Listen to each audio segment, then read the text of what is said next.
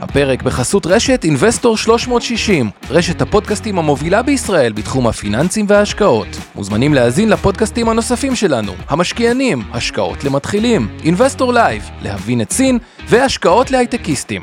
הופק ונערך על ידי שמע, פודקאסטים ויצירות סאונד. שלום וברוכים הבאים למאזינות ומאזיני השקעות למתחילים. כאן עומר רבינוביץ'. השבוע הקלטנו בפודקאסט אחר של הרשת שלנו, רשת אינבסטור 360, פודקאסט שחשבנו שיכול להיות מאוד מעניין ורלוונטי עבורכם.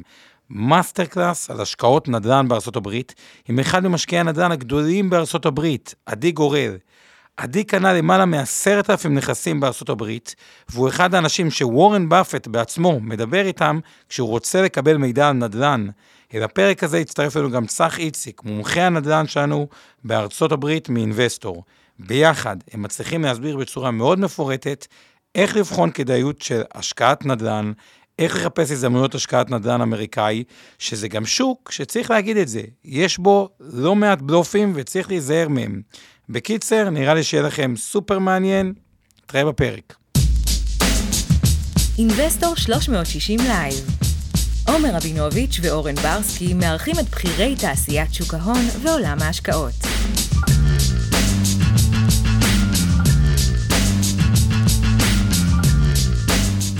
אוקיי, okay, אז אה, ערב טוב, שלום לכולם, יום ראשון, אינבסטור לייב, ברוכים הבאים, אה, ערב טוב עומר. ערב טוב אורן. אה, ואני חייב להגיד שאני מאוד מתרגש היום.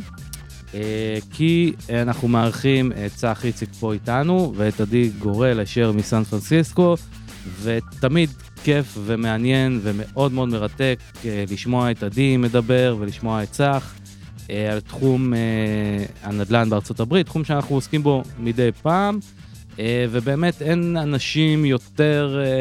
זאת אומרת, אי אפשר להגיע להיי לבל יותר מעדי גורל בתחום הזה, וזה תמיד מאוד מאוד מרגש שהוא ככה מפנה מהזמן ובא לדבר איתנו, ו- וצח עם הסיפור המאוד מאוד מעניין שלו כאן, ובכלל תחום הנדל"ן, בדגש על הסינגל פאמילי בארצות הברית, אה, היה מאוד מאוד לוהט נקרא לזה, אפילו רותח מאז אה, שיא משבר הקורונה, בגלל כל מיני תהליכים שקרו שנדבר עליהם אה, בהמשך. וגם כן, מאוד מאוד מעניין, כבר מתחילים כל מיני רינונים, אווירת 2006-2007, ככה לפני ה... אה, משבר הדיור אה, של 2008, אז יהיה מעניין גם כן אה, לדעת בנקודה הזאתי, לאן להערכתם של עדי וצח זה ממשיך מפה. אבל לפני שנגיע אליהם, עומר, אתה רוצה להגיד איזה כמה דברים בגדול על התחום הזה לפני?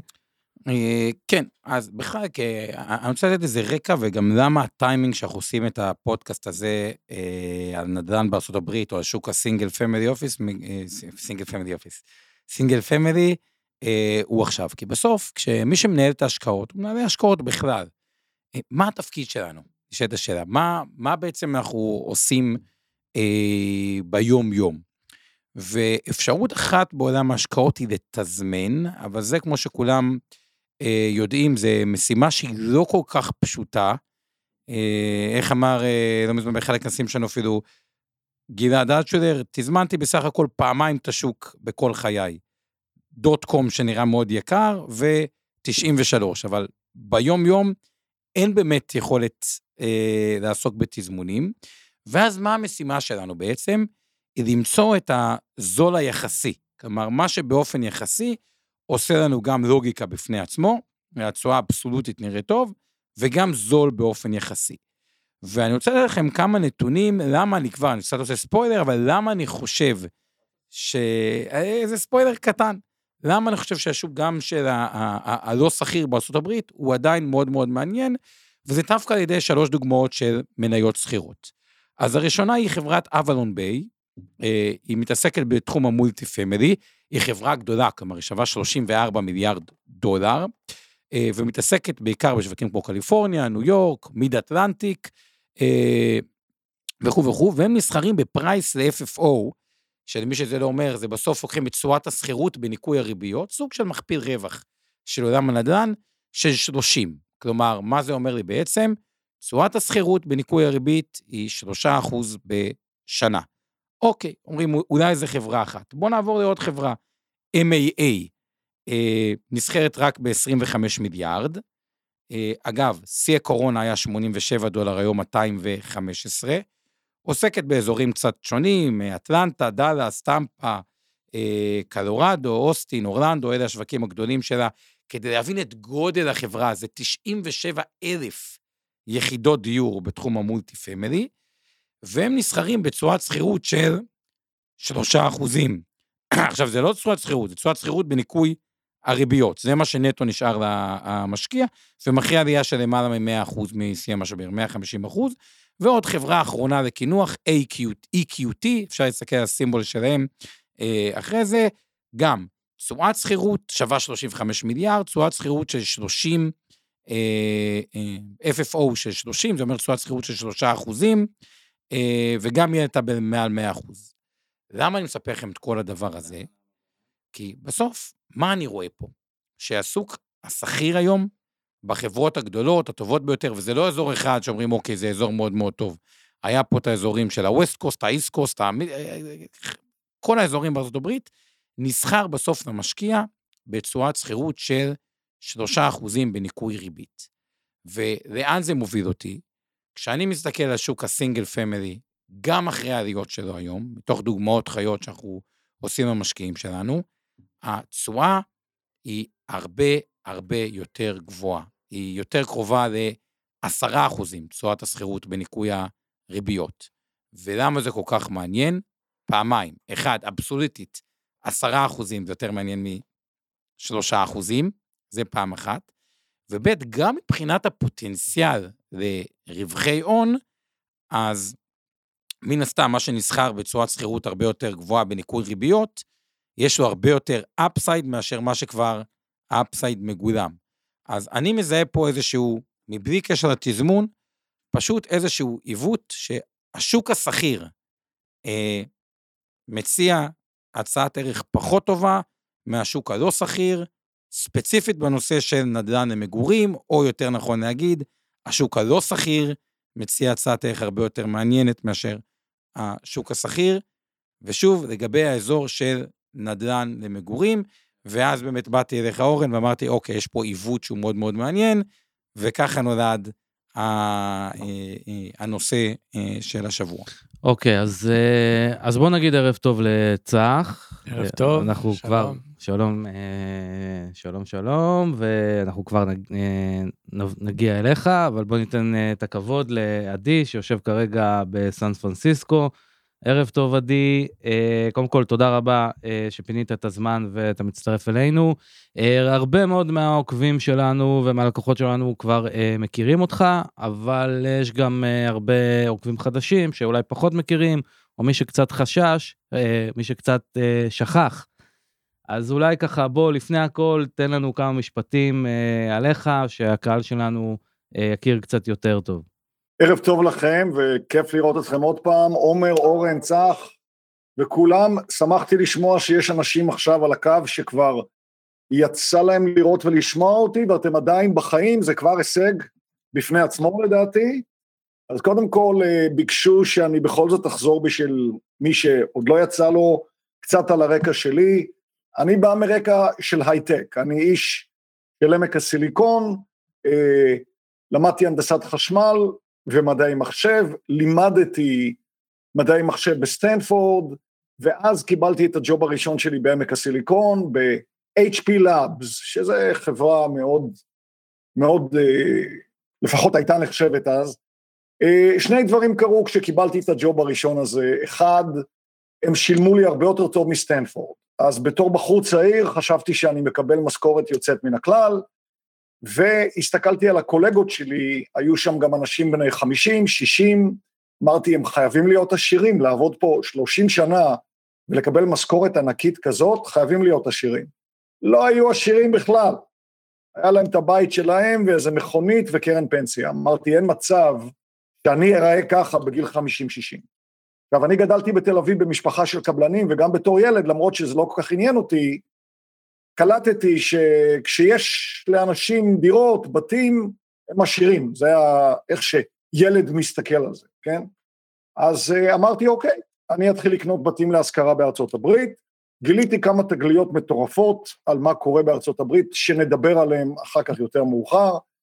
והתחלתי לקנות בעמק הסיליקון, כי גרתי בפאלו אלטו, בדיוק ליד סטנפורד, ובארצות הברית בשנות ה-80, כשזה קרה, כן, אני התחלתי בגיל שנה, בארצות הברית, אה, בשנות ה-80, היה מין חוק כזה לא כתוב, שאמרו, אל תשקיע יותר משלושים דקות נסיעה מהבית, וכולם הלכו עם החוק כמו זומביז, אז השקעתי ליד הבית, קניתי בעמק הסיליקון מספר בתים, וגיליתי מהר מאוד שהמספרים בעמק הסיליקון, גם בשנות ה-80, שהיו הרבה יותר זולים, אבל הכל, שכר הדירה היה הרבה יותר מדי נמוך יחסית למחיר. עכשיו, אמרתי, מי המציא את החוק הזה, שאפשר לקנות רק 30 דקות נסיעה מה, מהבית? אני הולך לשבור את החוק הזה. אז עשיתי מחקר, כמובן, לא היה לי אז את ה-Web, וסרגי ברין ולארי פייג' היו אז בגנון, אבל בכל זאת היה לי עוד גישה בסטנפורד לארפנט.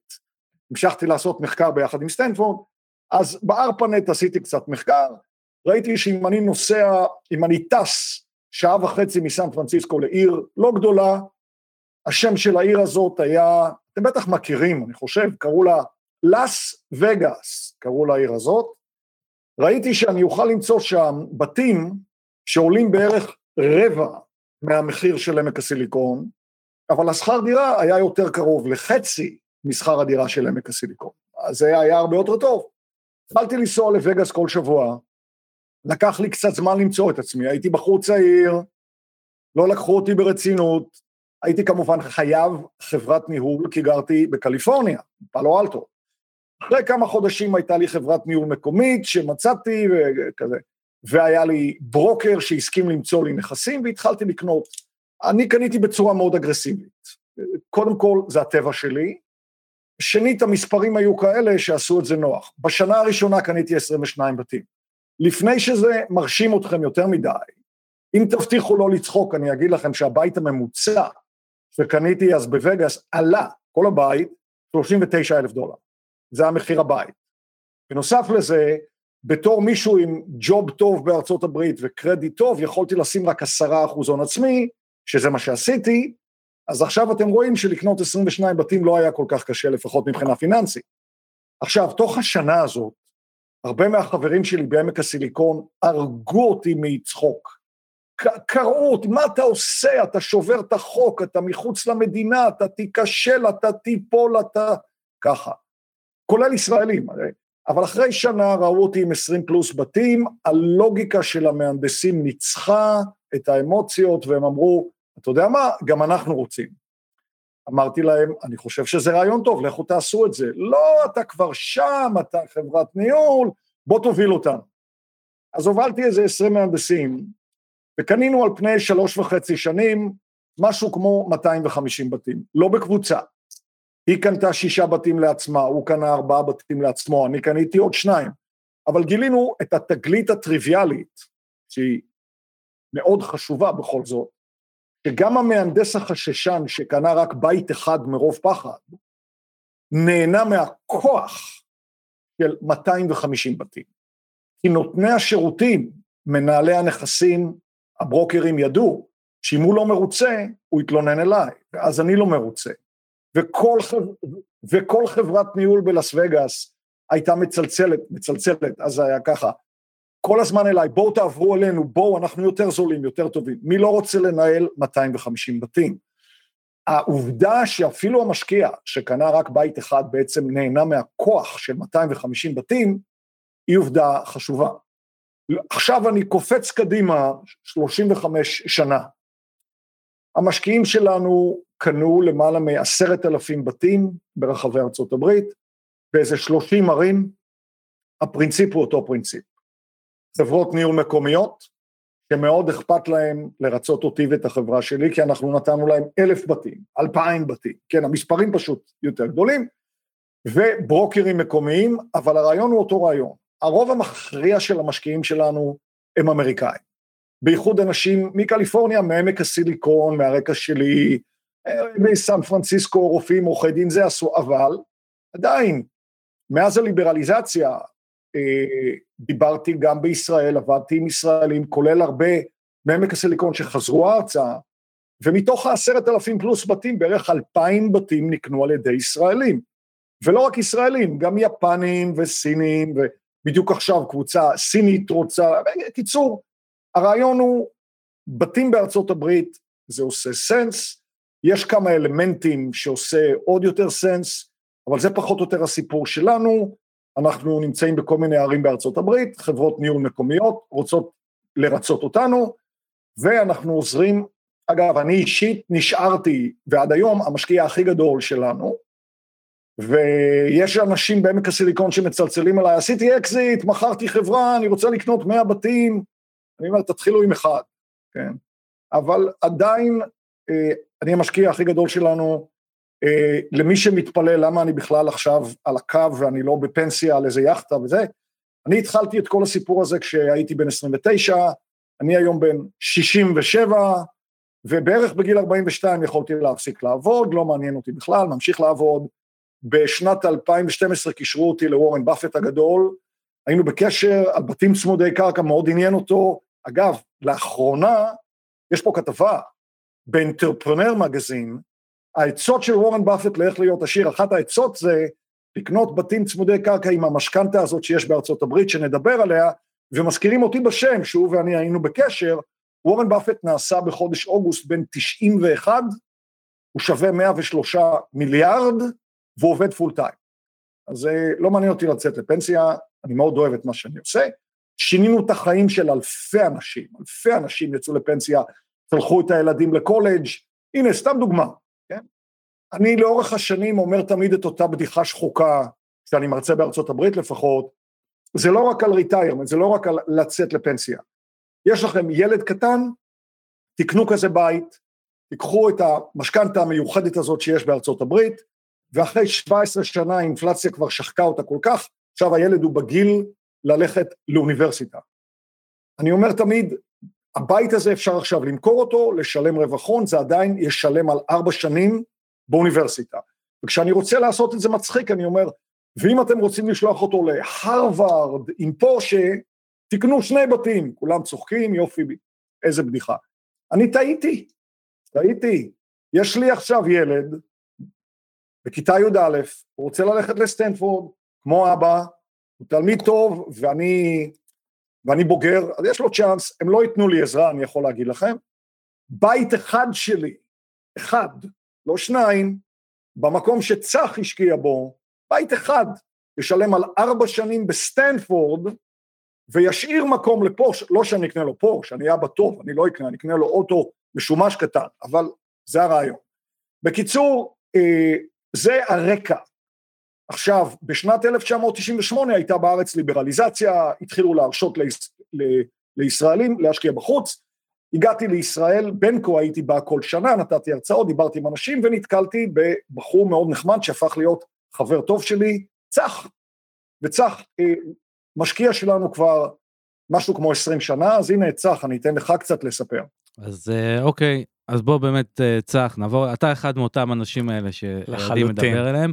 אז בוא תן לנו קצת ככה בכמה דקות את הרקע שלך את החיבור עם עדי עוד איך מה הוביל אותך אה, להתחבר אליו ככה גם כן יש לנו לא מעט לקוחות שמכירים אבל לטובת מי שלא מכיר.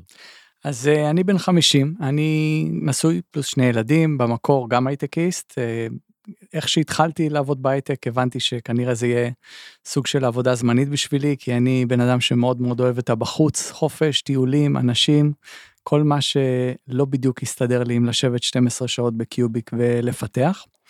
והדבר השני זה שהחלפתי אה, מישהו בדיוק בגילי החלפתי עובד בן 50 52 אה, משהו כזה לא היה לו סיכוי מולי, הייתי צעיר, מלא אנרגיות, יכול לעבוד הרבה, עבדתי בזול וגם הייתי הרבה יותר חד על הטכנולוגיות החדשות מאשר אותו עובד. והבנתי שמתישהו אני אגיע לגיל הזה וגם כנראה אותי יחליפו. אז חיפשתי אלטרנטיבה, אז עוד לא הייתי מחובר יותר מדי לנדל"ן, חיפשתי מה לעשות, נורא רציתי איזושהי הכנסה פסיבית שתקיים אותי ותוכל אה, להיות משענת בעצם במידה ואני לא, לא יוכל להמשיך בהייטק. ונתקלתי בהרבה מאוד אנשים שניסו למכור לי נדל"ן, גם בארץ, גם בחו"ל, ובאמת המזל שלי זה שפגשתי את עדי יחסית בשלב מוקדם, אה, הוא היה מאוד מאוד שונה בנוף אה, משאר האנשים, כי קודם כל הוא באמת הבין מה זה נדל"ן, ראו שהוא קנה, מכר, חי את זה למול אנשי מכירות שרק מדברים על זה ולא באמת יודעים על מה הם מדברים, זה הדבר הראשון, והדבר השני, הוא לא חיפש למכור לי בית, הוא פרס פילוסופיה של איך לבנות בעצם עושר כלכלי לאורך שנים על ידי רכישה של נדל"ן בשליטה עצמית. ובזמנו זה נשמע לי כרעיון, לא ידעתי אם זה נכון, לא נכון, קראתי גם ספר שהוא כתב, אולי ירחיב על זה אחרי זה, כתב ספרים מאוד מעניינים. ואני יכול להגיד לכם שבפרספקטיבה לאחור, כל התיאוריה הזאת אחד לאחד עבדה כמו שעון בשבילי. ואני מאוד מאוד התחברתי אליו מהרגע הראשון, קניתי באמת לפני 20 שנה את הנכס הראשון בפיניקס, אריזונה. היה לי כנראה מזל, כי גם קניתי אותו בממונף, וגם הנכס הזה עשה בערך 100% בתוך קרוב לשנתיים, אז בשבילי זה היה פי שלוש מהסכום המקורי שהגעתי איתו, ולכן יכולתי לרכוש יותר נכסים. אה, אני מאוד מתחבר למה שעומר אמר בהתחלה, לא לנסות לתזמן את השוק, אבל אני ניסיתי לתזמן, אני לא, חוש... לא ממליץ לעשות את זה, אבל יצא שמכרתי את כל מה שהיה לי לפני המשבר של 2008. אני יכול להסביר עד מחר איך חזיתי והבנתי את זה, אני חושב שזה היה יותר מזל מאשר הבנה. אבל מה שבאמת אה, היה חשוב שעשיתי אחרי המשבר הזה, זה שב-2009, כשבאמת פחדו להתקרב ולקנות נכסים כי הייתה נפילה יחסית רצינית, אני הלכתי וקניתי כמו משוגע, כי הבנתי שיש פה הזדמנות שכנראה לא תחזור על עצמה, בתים נמכרו בפחות מהעלות של הבנייה שלהם, והסיכון, לפחות לתפיסתי, לא היה כזה גדול. אה, ובאמת, מאז 2009-2010, מחירי הנכסים לא מפסיקים לעלות. אה, לכל אורך העשור הזה, ואני מימשתי חלק מהנכסים, קניתי נכסים אחרים, כמובן במקומות חדשים, בעזרתו האדיבה ביותר של עדי והצוות שלו, אה, שתמיד ידעו איך לכוון ובעצם להגיד לנו איפה, איפה כדאי, איפה המספרים עושים סנס ודרך זה ללמוד. אה, וזהו, זה באמת, אה, ככל שצמחתי וגדלתי, הנכסים הכניסו יותר ויותר כסף, זה אפשר לי לצאת בעצם לחופש כלכלי, אני לפני חמש שנים עזבתי את ההייטק והתפניתי לעשות דברים שאני אוהב, ואחד מהדברים האלה זה כמובן ללוות אה, ישראלים ולנסות לעשות עבורם את מה שעדי עשה עבורי, להסביר להם, ללוות אותם יד ביד ולתת להם את. הסנס הזה שבקניית נדל"ן אה, בארצות הברית. אני רק חייב לציין שאני ממש הוקסמתי אה, לפני אה, כבר לא זוכר כמה שנים זה היה, אבל צח היה באחד הקורסים, שזה היה קורסים פיזיים, לפני, האמת הרבה לפני עידן הקורונה זה כבר היה. ואז ישבתי איתו ככה על התכנון פיננסי האישי שלו, וממש הוקסמתי, כי הוא באמת יצא לחופש כלכלי, לא אדבר פה על המספרים בדיוק וזה, גם צריך לאהוב את זה, אבל באמת הוקסמתי מזה שבן אדם בגיל 30 בנה תוכנית, ווואלה, הוא בחופש כלכלי היה, בגיל אה, יחסית אה, צעיר, ובצורה כל כך אה, מתודית. ואז באמת אמרתי לו, צח, תשמע, זה, זה דבר מדהים, גם עשית את זה, אני סופר מעריך אנשים שהם walk the talk. אה, בוא תווה אנשים גם פה, וזה באמת מאוד מוצלח, והרבה מאוד משקיעים מאוד מאוד אה, מודים לי שהכרתי להם אותך. אה, אבל בואו ככה נחזור לסיפור, ואני רוצה גם... הרבה מאוד בתמיכתך, באמת, כן, אומר, חייבים אה, להגיד. כן, הוא היה קצת, אה, נורא נורא שמרן באופי, אמרתי לו, צח, תקשיב, מה שעשית זה מדהים, כאילו, תעזור לאנשים פשוט לעשות את זה. אבל אני רק רוצה שתיגעו אחרי זה בנקודה, ויש, אני יודע שיש את הדברים האלה, אבל יש משהו מאוד קסום בעולם הזה של הסינגל פמילי, שתרחיבו עליו, שהמתמטיקה עובדת. כלומר, בניגוד להרבה מאוד השקעות אחרות, גם לנדל"ן בארץ, שאתה בונה רק על עליית ערך, פה זה תחום שהמתמטיקה עובדת, התשואת שכירות משמעותית יותר גבוהה, אה, אה, אה, יותר גבוהה מאשר הריבית, אבל נגיע לזה בהמשך. אורן אליך. כן, אז, אה, אז עדי בוא, בוא רגע נחזור אליך, באמת ככה, אה, כדי שלא יהיה אה, משעמם, לא שיכול להיות משעמם איתך, אבל שלא יהיה משעמם כזה טכני להסביר על אה, התשואה, איך מודדים אותה וכולי. אולי באמת ככה תיקח אותנו רגע אה, למרץ 2020, אה, שוק הנדל"ן בארצות הברית, אחרי עשור של עליות די יפות, שבעיקר אה, נבע מביקוש אה, שגדול על ההיצע, התחלות הבנייה שם לא היו אה, בקנה מידה שסיפק את הביקוש, ובאמת השווקים עלו ככה בצורה אה, די אה, סיסטמטית, אה, יחסית צנועה ברוב המקומות. ו... אה, ואז הגיע מרץ 2020, וכולם חשבו שאולי ההפך יקרה. אה, אז בואו אולי ניקח את זה, אם אתה רוצה לתת לנו טיפה רקע על העשור שלפני, ומה קרה במרץ 2020, שיא משבר הקורונה, ומה התהליכים שבעצם אה, ליבו עוד יותר את אה, שוק הסינגל פאמילי בארצות הברית. טוב, אז בואו נלך טיפה אחורה. אה, אני התחלתי לעשות את זה בשנות ה-80, אז יצא לי לעבור כמה משברים של, זה בדרך כלל הולך למעלה ואז למטה, כמו גל בים, כן. אז היה כזה גל בשנות ה-70-80, היה כזה גל ברור מאוד בשנת 88, היו עליות מאוד רציניות, אפילו פה בקליפורניה, טס למעלה, 89, ואז בשנת 90-91 היה פה משבר די רציני, ואז דברים התחילו לחזור, התחילו לעלות. כשהתחלתי לעבוד עם הישראלים ב-98, בהתחלת שנות האלפיים, אז דברים היו במגמת עלייה, אבל לא בצורה מטורפת, ואז בשנת 2004 הריביות היו נמוכות, ביקושים רבים התחילו, אבל בעיקר מה שקרה בשנת 2004, זה, זה, זה לגאסי מקלינטון, שרצה לעשות שאנשים מעוטי יכולת יוכלו לקנות בתים, וזה חלחל לכלכלה האמריקאית. סיפור, מה שנקרא long story short, בשנת 2004 הם התחילו להלוות לכל דבר שזז. עבר ברחוב חתול רזה, לקחו, הנה, קח הלוואה, כן? כל דבר נתנו הלוואה, והתחילו לתת הלוואות בצורה כזאת, שנתנו הלוואות, כלומר אותו חתול, הוא לא עבד, לא היה לו עבודה, ולא הייתה לו יכולת לשלם, הוא בכל זאת קיבל הלוואה, אז קראו להלוואה הזאת בשם סאב פריים, מתחת לפריים. והתחילו עם הרבה דאגה, מה יהיה, מלווים לכל אחד, בגלל שהלוו לכל אחד. אנשים התחילו לקנות בתים בצורה מטורפת, בגלל שהתחילו לקנות בצורה מטורפת, התחילו כתבות בעיתונים. אני הייתי חלק מהכתבות האלה, אני זוכר, ראיינו אותי לכתבה גדולה מאוד בפורצ'ן מגזין, על 14 דפים. והוא כתב על איך שהכל עולה וזאת בועה, כל העיתונים התחילו להגיד, בועה, הבועה תיפקע. אגב, סתם הערת אגב, למי מכם שקורא את הכתבות בווב ובמגזינים, והכתבות האלה נראות כאילו זה התנ"ך לפחות, כן?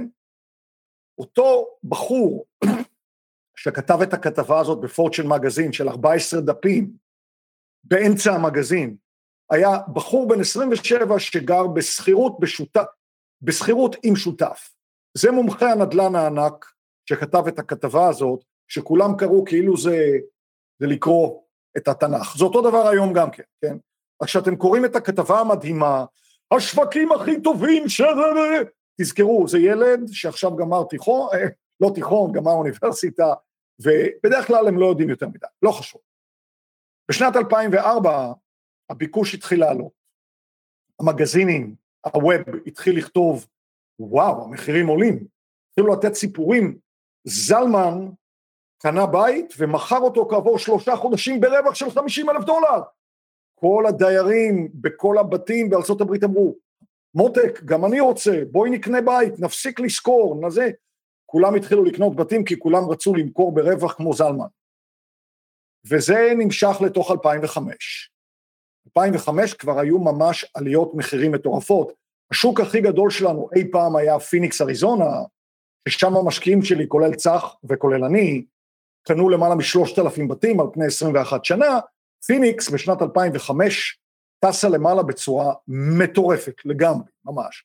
והפסקנו לקנות בשנת 2005, אגב, מאוד היה לי נחמד, באתי לתת הרצאה בתל אביב לפני איזה, אני כבר לא זוכר עשרה, ואחת המשקיעות הביאה לי איזה דף, אמרתי לה, מה זה הדף הזה? היא אומרת, הדפסתי אימייל ששלחת לכל המשקיעים הישראלים בסוף 2005, ואמרת, חבר'ה, זה הזמן למכור, בפיניקס, באורלנדו, בטמפה, ואכן מכרתי. בכל מקרה, שנת 2005-2006 המחירים עלו, אנחנו הפסקנו לקנות ברוב הערים האלה, כי פשוט זה כבר לא עשה סנס, ואז הגיעה שנת 2007 שעדיין המשיכה בשוונג, אבל זה לא, זה לא עלה בצורה כזאת, ואז הגענו למשבר. כל המדיה דיברה על הבועה, ואכן הבועה התנפצה. הבועה הזאת באה בגלל שנתנו הלוואות, משכנתאות, לכל אחד.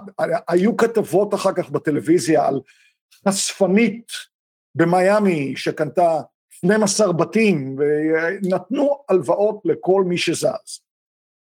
אפילו אני ניצלתי את זה וקניתי לא מעט בתים, כי לי בדרך כלל לא רוצים לתת הלוואות כי יש לי יותר מדי בתים. בכל מקרה, הדבר הזה התרסק כשאנשים התחילו לא להיות יכולים לשלם את, את המשכנתאות, ומשהו שעשה את זה עוד יותר גרוע, זה יש בארצות הברית משהו שנקרא חברות דירוג.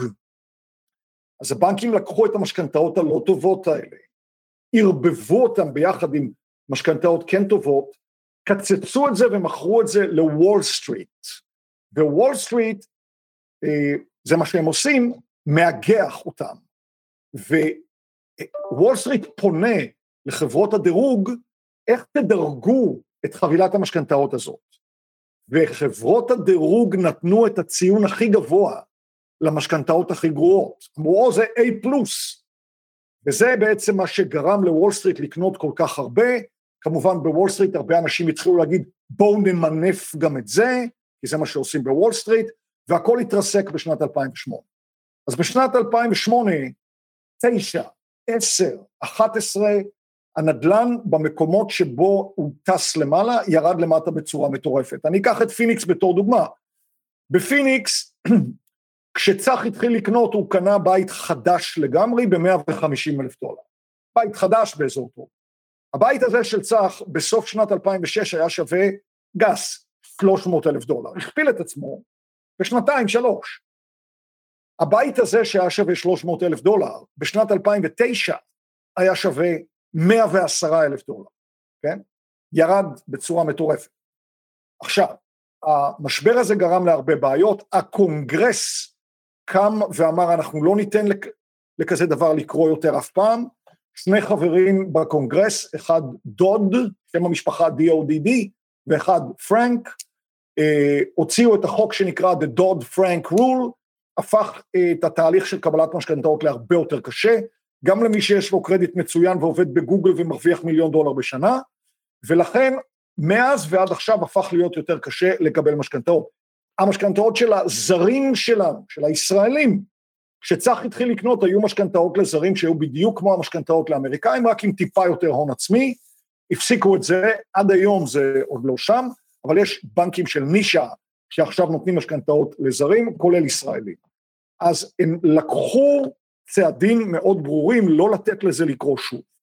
ואכן, דברים התחילו לעלות. עדיין בשנת 2012, וורן באפט ואני היינו בקשר, הוא רצה לקנות 70 אלף בתים, בכל זאת חשב שזה זול, עדיין, ומשנת 2012 באמת, היה לו חוש טוב, התחיל לעלות. 12, 13, 14, 15, 16, 17, 18 ו-19. בשנת 2019, הבית בפיניקס שהיה 150 אלף, עלה ל-300 אלף עם הבום, ירד ל-110 אלף, כבר הגיע עוד פעם לגרד אה, את ה-300 אלף, כן? בשנת 2019. כלומר, פיניקס הפכה להיות ליקרה מדי. כשאני אומר פיניקס, הדברים האלה נכונים גם לאורלנדו, לטמפה, לג'קסונוויל, למקומות בסן פרנסיסקו, לכל מיני ערים בארצות הברית, לא כל הערים. דבר אחד שאנחנו צריכים לזכור זה לא כל הערים בארצות הברית מתנהגות אותו דבר. כשאנשים אומרים לי, שמעתי ששוק הנדל"ן בארצות הברית, אז איזה שוק נדל"ן? השוק בקנזס? השוק בטלהסי? השוק בסן פרנסיסקו? איזה שוק?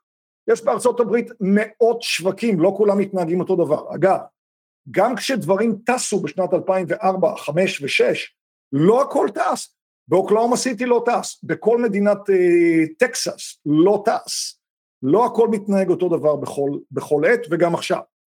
בכל מקרה, השווקים האלה טסו למעלה, ירדו כל כך למטה, ואז הגיע, בסוף 2019, הכל כבר היה גבוה עוד פעם, עומר בא לבקר אותי בארצות הברית, היה נחמד מאוד לראות אותו, וגם צח, היה לנו איזה כנס, ואז הגיע מרץ 2020.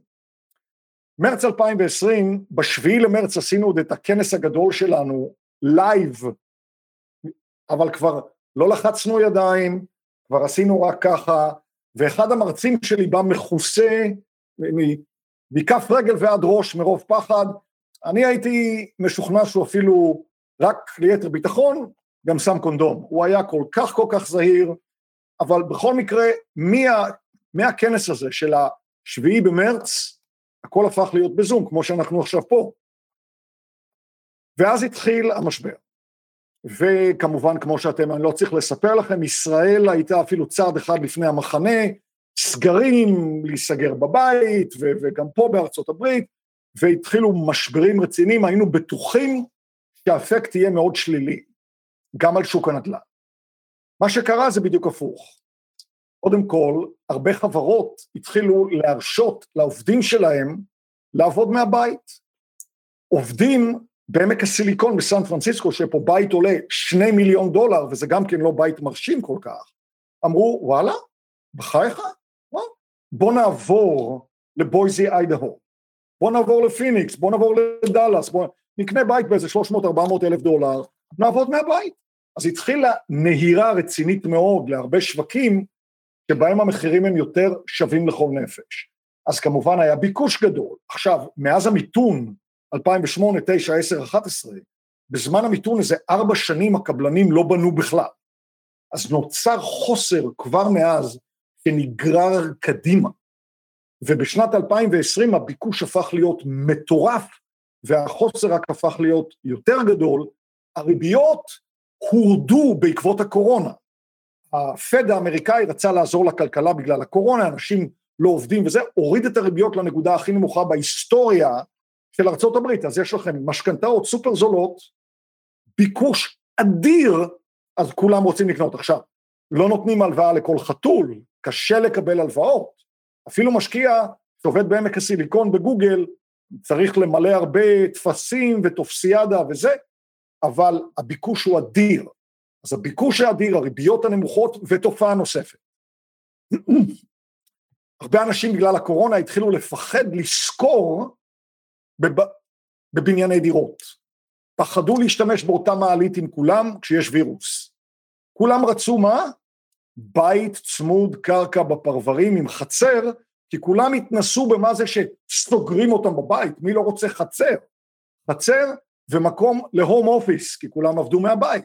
אז גם הביקוש של הדיירים לבתים צמודי קרקע בפרברים הפך להיות אדיר, שזה טוב מאוד לאנשים שיש להם בתים צמודי קרקע להשכרה, לא ראיתי תפוסה יותר קרובה ל-100% אי פעם, זה כולל עכשיו, וגם כמובן לקנות. כל אחד. עכשיו, אחת הסיבות שלא קנו בקצב מסחרר עד הקורונה פחות או יותר, זה שהדור הגדול הזה שנקרא מילניאלס, אם אני לא טועה, האנשים שיושבים בצד השמאלי של השולחן הם מילניאלס, אמרו שמילניאלס לא רוצים לקנות. הם רוצים לשכור, לא רוצים לקנות ריחיים, משכנתה וזה. מה שקרה בשנתיים שלוש האחרונות, המילניאלס הגיעו לשנים של הקמת המשפחה. התחילו ילדים ומשפחה וחתונה וילדים ומשפחה, אז המילניאלס נכנסו בכוח רב לשוק, גם הם רצו לקנות בתים צמודי קרקע, גם, אז הביקוש הפך להיות כל כך אדיר, במקביל לזה שיש בעיות ב-supply chain. אז קבלנים מחכים לחלונות, מחכים לדלתות, הכל התעכב, בגלל שיש כזה ביקוש וההיצע הוא כל כך קטן, המחירים טסו למעלה. בואו נחזור לפיניקס בתור ברומטר. היסטוריה, שוב, צח קנה ב-150 אלף בהתחלת שנות האלפיים, זה עלה ל-300 אלף בשנת 2006, ירד ל-110 אלף בצורה דרמטית בשנת 2008, 9, 10, עלה בחזרה ל-300 אלף בשנת 2019, היום זה 470 אלף. פיניקס עלתה ב-55 אחוז בשנה ושלושת רבעי. כמה טוב שיש לי שם הרבה בתים. ו... אבל בכל מקרה, זה לא רק פיניקס. אורלנדו, טמפה, עכשיו, הרבה מאוד מהשווקים הקלאסיים שלנו הפכו להיות לבלתי אפשריים. פיניקס בלתי אפשרי. זה עלה מ-300 ל-470 אלף תוך שנה ושלושת רבעי, כששכרי הדירה גם עולים, בגלל מה שסיפרתי על הדיירים שלא רוצים לשכור בבתי דירות, לא רוצים בגלל הווירוס, עדיין לא באותה צורה. אז אם המחירים עלו ב-55 אחוז, שכרי הדירה עלו ב-20 אחוז. אז כל הערים האלה, שאני עכשיו אגיד, הפכו להיות לבלתי אפשריות. לס וגאס, פיניקס, דאלאס, אוסטין, היוסטון, סן אנטוניו, נשוויל, האנטסוויל, דנבר, סולט לייק סיטי, אטלנטה, בלתי אפשרי. אורלנדו, טמפה, ג'קסונוויל. הלך.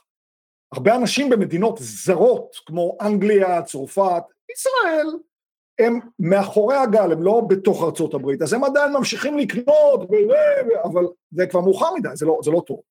אז איזה שווקים עובדים עדיין בארצות הברית בינואר 2022?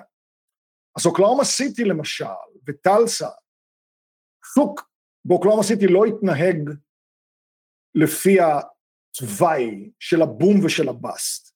הוא לא עלה בצורה מטורפת בשנת 2004, 5, 6, הוא לא ירד בצורה מטורפת בשנת 2008, 9, 10, הוא היה יציב.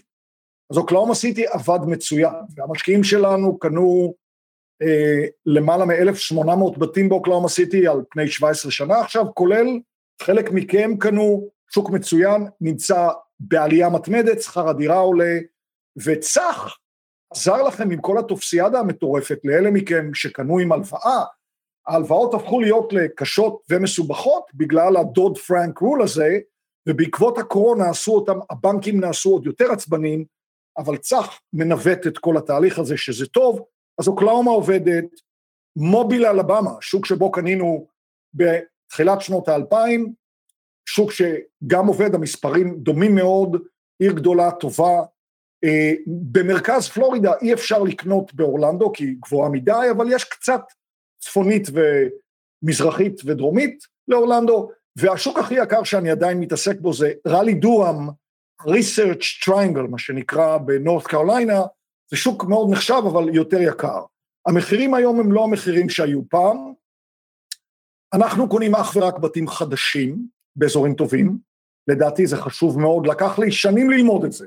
גם אני התחלתי כמו קאובוי של תשואה וכל מיני דברים כאלה, למדתי שהתשואה הכי טובה זה לקנות חדש, לקנות טוב, לשמור את זה הרבה מאוד זמן, ורק כשמכרתי אני יכול לראות את כל המספרים ולראות מה ה-IRR שלי. יש בלבול גדול, אנשים אומרים, תגיד, מה התשואה? התשואה, אני רוצה תשואה, איפה? מדברים על הנט אינקאם בחודש הראשון. זה נחמד, אבל זה לא הכל. כשאתה קנית את הבית, החזקת אותו כך וכך שנים, יש לך את כל המספרים מהקנייה, קיבלת שכר דירה, היו לך הוצאות, קיבלת, היו לך הוצאות, מכרת, היו לך... עכשיו יש לך את כל המספרים, אתה שם אותם בתוך האקסל, XIRR, ואתה רואה מה... בחיים לא עשיתי פחות מ-15 אחוז IRR על בתים צמודי קרקע בארצות הברית, בחיים, אפילו לא פעם אחת, כן? אז זה נראה פחות סקסי מתחילה, ולכן הרבה אנשים לפעמים אוהבים לקנות זבל, כי הזבל על הנייר נראה יותר טוב, אבל החיים לא קורים על הנייר. אחרי שהמבריח השלישי הורג את סוחר הסמים השני, זה כבר לא נראה כל כך טוב. אז אני ממליץ לקנות טוב, חדש, באזורים טובים. צח ועומר ואורן יודעים את כל זה בצורה מאוד עמוקה, בייחוד צח שעשה את זה כל כך הרבה פעמים, אז יש לכם ממש את הידע הזה שם. אבל זה... צח, אני רוצה רגע שנייה לעבור אליך, כי, כי אני אומר הרבה דברים, ומשהו שחזר כבר מה... אנחנו מכירים כמה, שבע שנים? משהו כזה, כן. המתמטיקה שעובדת. כן. אז בואו רגע תסביר לאנשים, כי עם המתמטיקה במניות שהזכרתי בהתחלה כך ומי שהצטרף מאוחר, אה, הבאתי דוגמה לשלושה ריטים, אבלון ביי, אה, הסימבול AVB, אפשר לראות אחרי זה MAA, ואקוויטי היא שלושה אחוז נטו, אחרי כן. הזכות. מה המתמטיקה שיש היום בבתים פרטיים במקומות שאתה עובד בהם? קודם כל להגיד מה שעדי אמר, באמת יש לו הרבה יותר אה, ניסיון מלי, אבל ההתנסות שלי בנדל"ן מאוד דומה לשל עדי בהקשר של הצורת, הן באמת היו מאוד מאוד גבוהות, והסיבה לזה שתשואה על בית בעצם נבנית משלושה רבדים. והרובד הראשון הוא השכירות, שאחרי הוצאות אתה נשאר עם איזשהו תזרים ביד, והתזרים הזה הוא בדרך כלל הרבה יותר גבוה מאשר מה שאנחנו יכולים להשיג בארץ. אה, וזה מאוד חשוב, כי אנחנו רוצים להיות בתזרים חיובי ולא שלילי בהכרח. דבר שני, למי שכן נעזר במשכנתאות וממנף את עצמו, מה שקורה בארצות הברית בגלל המתמטיקה שאתה מדבר עליה, גם אחרי שהוצאתי את כל ההצעות וגם אחרי ששילמתי משכנתה, אני עדיין נשאר עם תזרים חיובי של 6%, 7%, אחרי כל ההוצאות, חיובי. בישראל מאוד מאוד קשה להגיע למספרים כאלה. אז זה דבר נהדר, כי אז אני גם מרוויח תזרים מהשכירות, גם מאחורי הקלעים משלם משכנתה שבעצם מקטינה את החוב שלי אה, מחודש לחודש, ובסופו של דבר יש גם את מוטיב עליית הערך. ברגע שאנחנו קונים באזורים, כמו שעדי אמר, אנחנו רוכשים בתים חדשים, בדרך כלל כשאתה רוכש בית חדש, אתה רוכש אותו באזור שעדיין לא התפתח. וכאשר הוא מתפתח, כמובן אה, שיחד עם זה מגיעים גם אה, עליות מחירים. להבדיל מבית ישן, שאו שהוא באזור טוב והוא כבר מאוד יקר, או שהוא באזור גרוע והוא לא, לא יקר וגם לא יהיה יקר. אז המוטיב הזה של עליית ערך הוא בעצם הרובד השלישי מעבר למשכנתה ושכירות, וכשמסכמים את שלושת הדברים האלה באמת יכולים להגיע לתשואות אה, מאוד מאוד מרשימות. אז בוא, בוא נדבר רגע באמת על האזורים. כן. איזה אזורים אתה אה, עשית את הרכישות שלך, איזה אזורים אתה היום גם מלווה משקיעים פה מהארץ שקונים, אז סתם קח אותנו לאיזושהי עיר דמיונית, מה מעניין אותך שם? אז אני... אני אומר, רגע לפני, כאילו, כן. העיר, אני רואה פה כאילו רגע, הערה למתמטיקה, אז רק תגידי, אני מסכם את מה שכותבים, תגידי אם כן. המספרים נכונים. אז אתה מדבר על משהו כמו איזה 7 אחוז, 6-7 אחוז תזרים, כן, אוקיי, ובהנחה, בוא נניח שקונים את זה ב-50 אחוז הון עצמי, כן. 50 אחוז משכנתה, מהניסיון שלך זה עוד איזה 3-4 אחוז עליית נכון ערך מאוד. בשנה? בדיוק. כלומר, אה, לא על- עליית ערך, ההחזר משכנתה, כן? כן. לא, עליית ערך. לא, עליית. ערך היא תלוי במקום שאנחנו נמצאים בו. אה, באוקלאומה, שרוב הלקוחות שלנו קנו בשנים האחרונות, דובר על עליית ערך של שלושה וחצי אחוז בממוצע לשנה, אם לוקחים 20 שנה אחורה. השנה האחרונה זה היה מעל 20 אחוז, אז תמיד יכולות להיות הפתעות אין חיוביות, אבל כממוצע, אז נגיד שלושה אחוזים, שלושה אחוז. אז בעצם 50 אחוז הון עצמי, כן. אז בעצם 6 אחוז מעליית ערך, בול. עוד איזה 6-7 אחוז אה, אה, מהתזרים, אז אתה בערך ב-13 אחוז. ועוד ואם קצת- קנית גם במקום, אתה אומר, חדש, שמתפתח קצת יותר זול, לפעמים בהתחלה אפילו יש בוסט של טיפה יותר מ... כן, אני לא אכנס למספרים יותר מדי, אבל תבין שאם לקחת הלוואה של 50 אחוז ובסוף התקופה אין לך יותר הלוואה, אז יש פה עוד איזה 2-3 אחוזים שאתה מרוויח מהחזר החוב. מהחזר החוב. אז אז אז סך הכל. הגעת במתמטיקה פשוטה של 6-7 אחוז, כן. שזה מה שאתה תמיד חוזר, פלוס 6 אחוז עליית ערך על ההון העצמי, 3 נכון. אחוז על הנכס, ועוד טיפה החזר של המשכנתה ב-15 אחוז, בלי הפתעות. אלה היו החישובים שלי, אף אחד לא יכול להבטיח את זה, אבל הנה, עדי מדבר על המספר הזה בדיוק, ובלי שתיאמנו את זה מראש, וגם זה המספר שאני הייתי אומר לך, על הניסיון שלי ב-20 שנה האחרונות. אוקיי, אז בוא נחזור באמת לאזורים, אורן. אוקיי. אז אזורים, אני באמת עקבתי אחרי עדי והצוות שלו לאורך 20 שנה, הרבה מאוד מהאזורים שרכשתי הם לא רלוונטיים היום, וזה פיניקס, אריזונה, לס וגאס, נבדה, אה, בפלורידה במספר מקומות, אורלנדו, ג'קסונוויל. אה, בשנים האחרונות, אה, ICG אה, התמקדה מאוד בשוק באוקלהומה, יש לי שם גם נכסים, ורוב הלקוחות שלנו שליווינו ברכישת נדל"ן רכשו אכן באוקלהומה. הכנתי את כולם מראש, אה, 20 שנה אחורה אנחנו רואים בממוצע 3% עליית ערך שלא יצפו לאיזה רכבת הרים, אבל אה, אני חושב שהרבה מהם הופתעו לטובה, התשואות היו מרשימות מאוד, עליית ערך הייתה גבוהה, אה, למי שמינף את עצמו אה, עם משכנתה אז אפילו יותר, יש כאלה שגם הכפילו את ההשקעה כי הם היו במינוף גבוה. אגב, המשכנתה לישראלים, תן קצת מספרים, שמה שאתה משיג. אז זהו, אז היום המשכנתאות שאנחנו יכולים להשיג הן בריביות של משהו כמו שלוש ורבע אחוז, זה משכנתאות ל-30 שנה, זה קצת מורכב, הריבית היא לא קבועה ל-30 שנה, היא קבועה לשש שנים, אבל אני יכול להגיד לכם, גם ההתנסות שלי, עדי דיבר על זה, המשכנתה הראשונה שאני לקחתי הייתה קרוב 7, 7 וחצי אחוז, עדי? זה היה בשנות 2000? שבע ושלושת רבעי.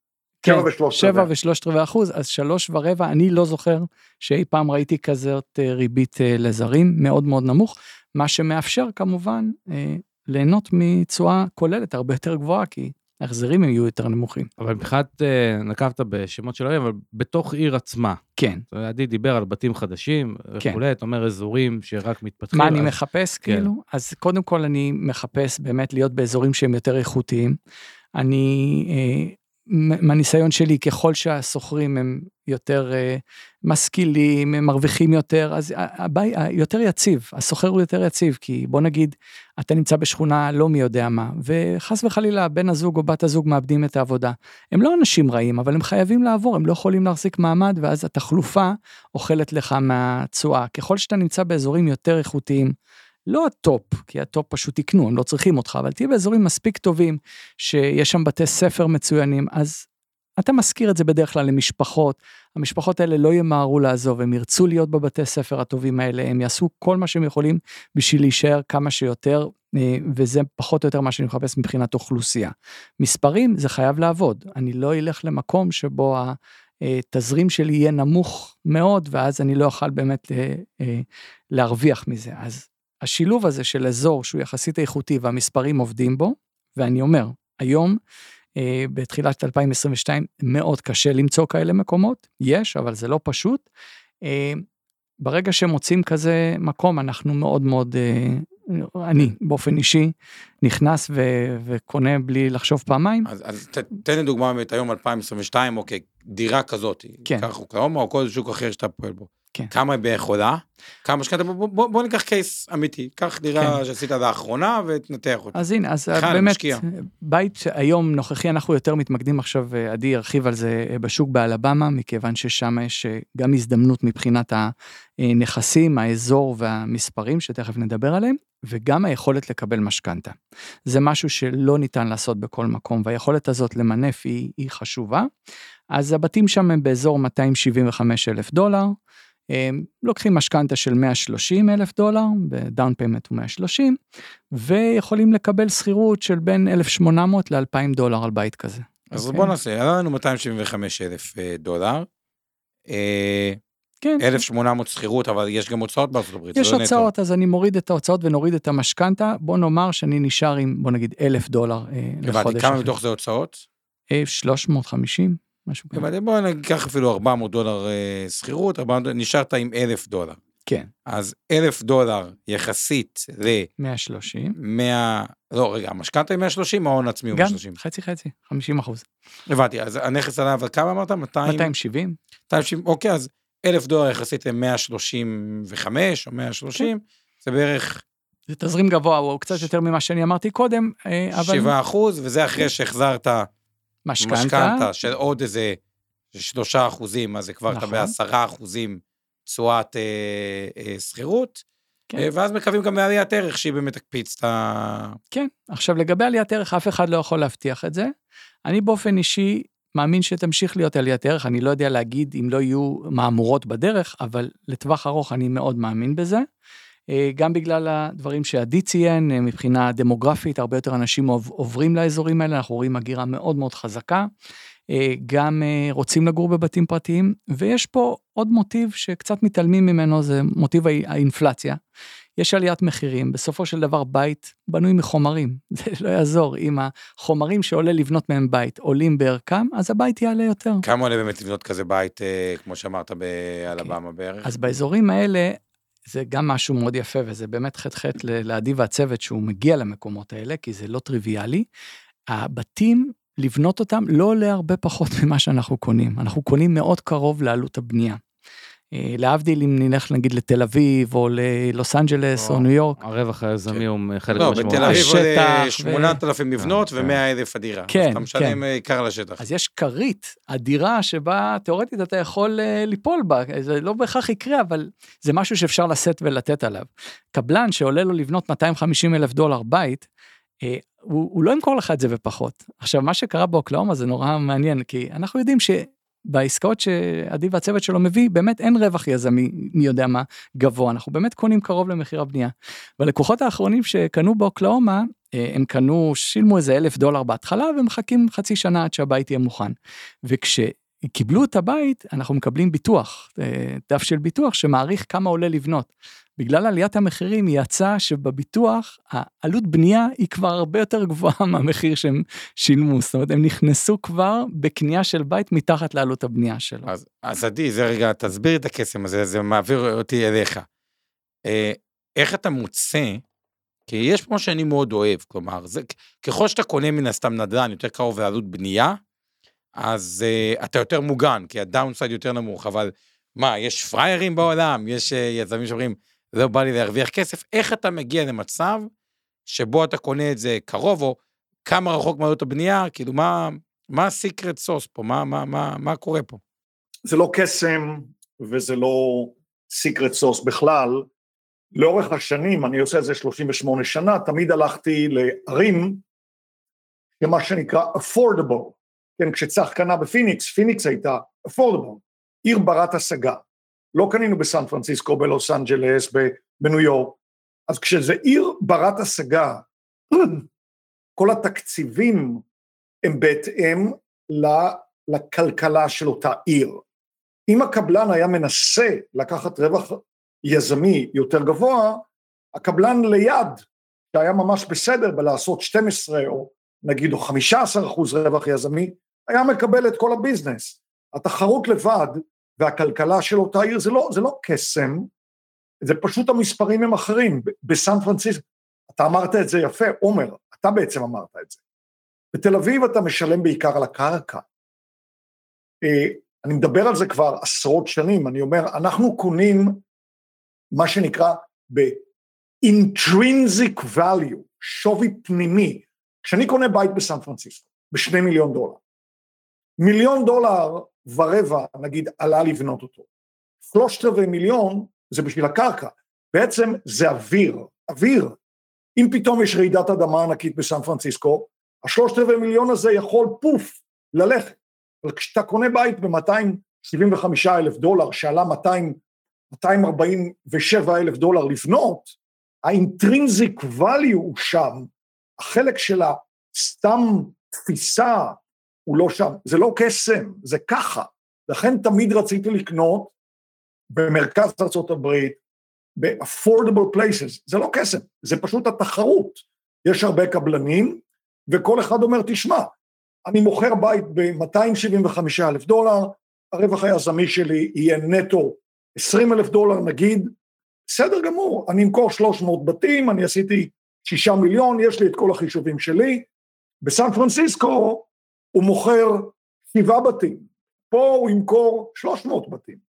הבנתי, אז אה, הבנתי, ולך יש איזושהי דרך, אתה מנצל את הכוח הקנייה באיזושהי צורה, אתה, כשאתה בא אליו ואתה אומר אני אקנה, אתה אומר 300 בתים, זה באמת הרבה כמויות יותר גדולות, אתה אומר אני אקנה 100, 150, מקבל הנחה, כאילו איך זה בדיוק עובד? תראה, הצוותים שלנו בשטח מסתובבים בין הקבלנים עם שרירים די גדולים.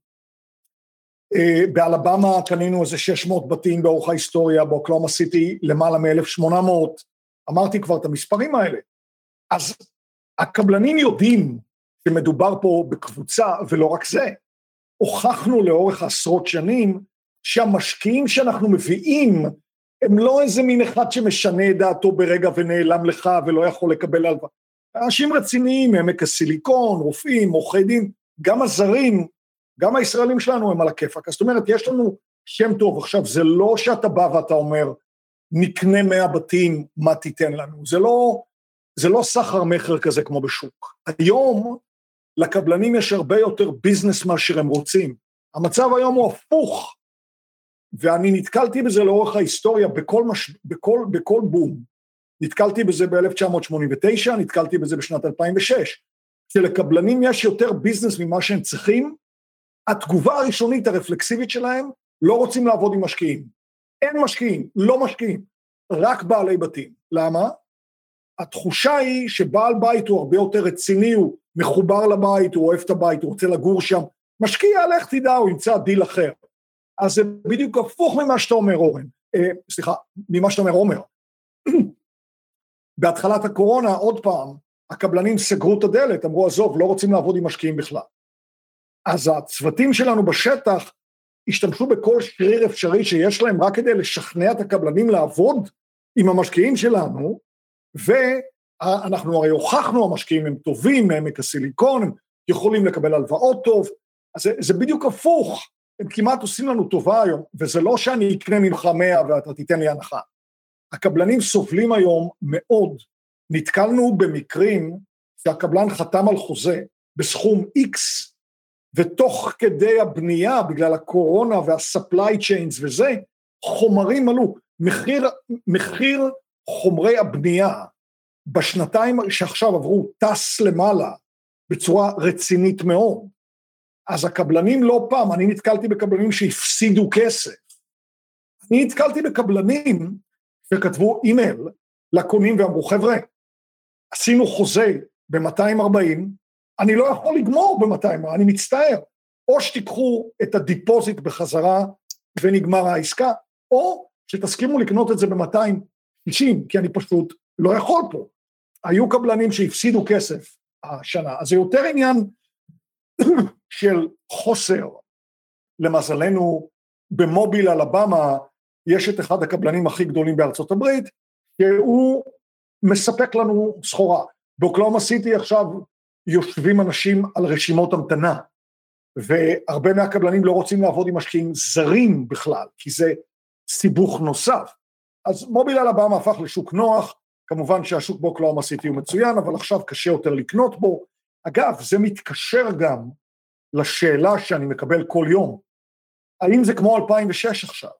המחירים נורא עלו, אנחנו בבועה, יהיה מיתון, זה יתרסק, אז אני רוצה להזכיר מספר דברים, קודם כל. הבועה, ה... בשנת 2008 הכל התרסק כי נתנו משכנתאות לכל דבר שזז, נתנו משכנתאות סאב פריים לא טובות, דירגו אותם גבוה בשקר והכל התרסק. היום זה בדיוק הפוך. קשה לאנשים לקבל משכנתאות, זה עבודת פרך, צח, תודה שאתה בכלל עוזר עם כל, ה, עם כל הטופסיאדה הזאת, אבל היום נותנים משכנתאות רק למי שבאמת יכול להרשות לעצמו לשלם. אתה רואה צח, אתה בעצמך אמרת 50 אחוז הון עצמי. כשאתה קנית זה היה 30 אחוז הון עצמי לזרים. נכון כן? מאוד. הם זהירים יותר. עכשיו, חומרי הבנייה עלו כבר בצורה מסיבית, אז רק לבנות את הבתים, רק המחיר בנייה הגולמי הולך ועולה. לכן קשה לי לראות התרסקות, בייחוד במקומות של ה-intrinsic value.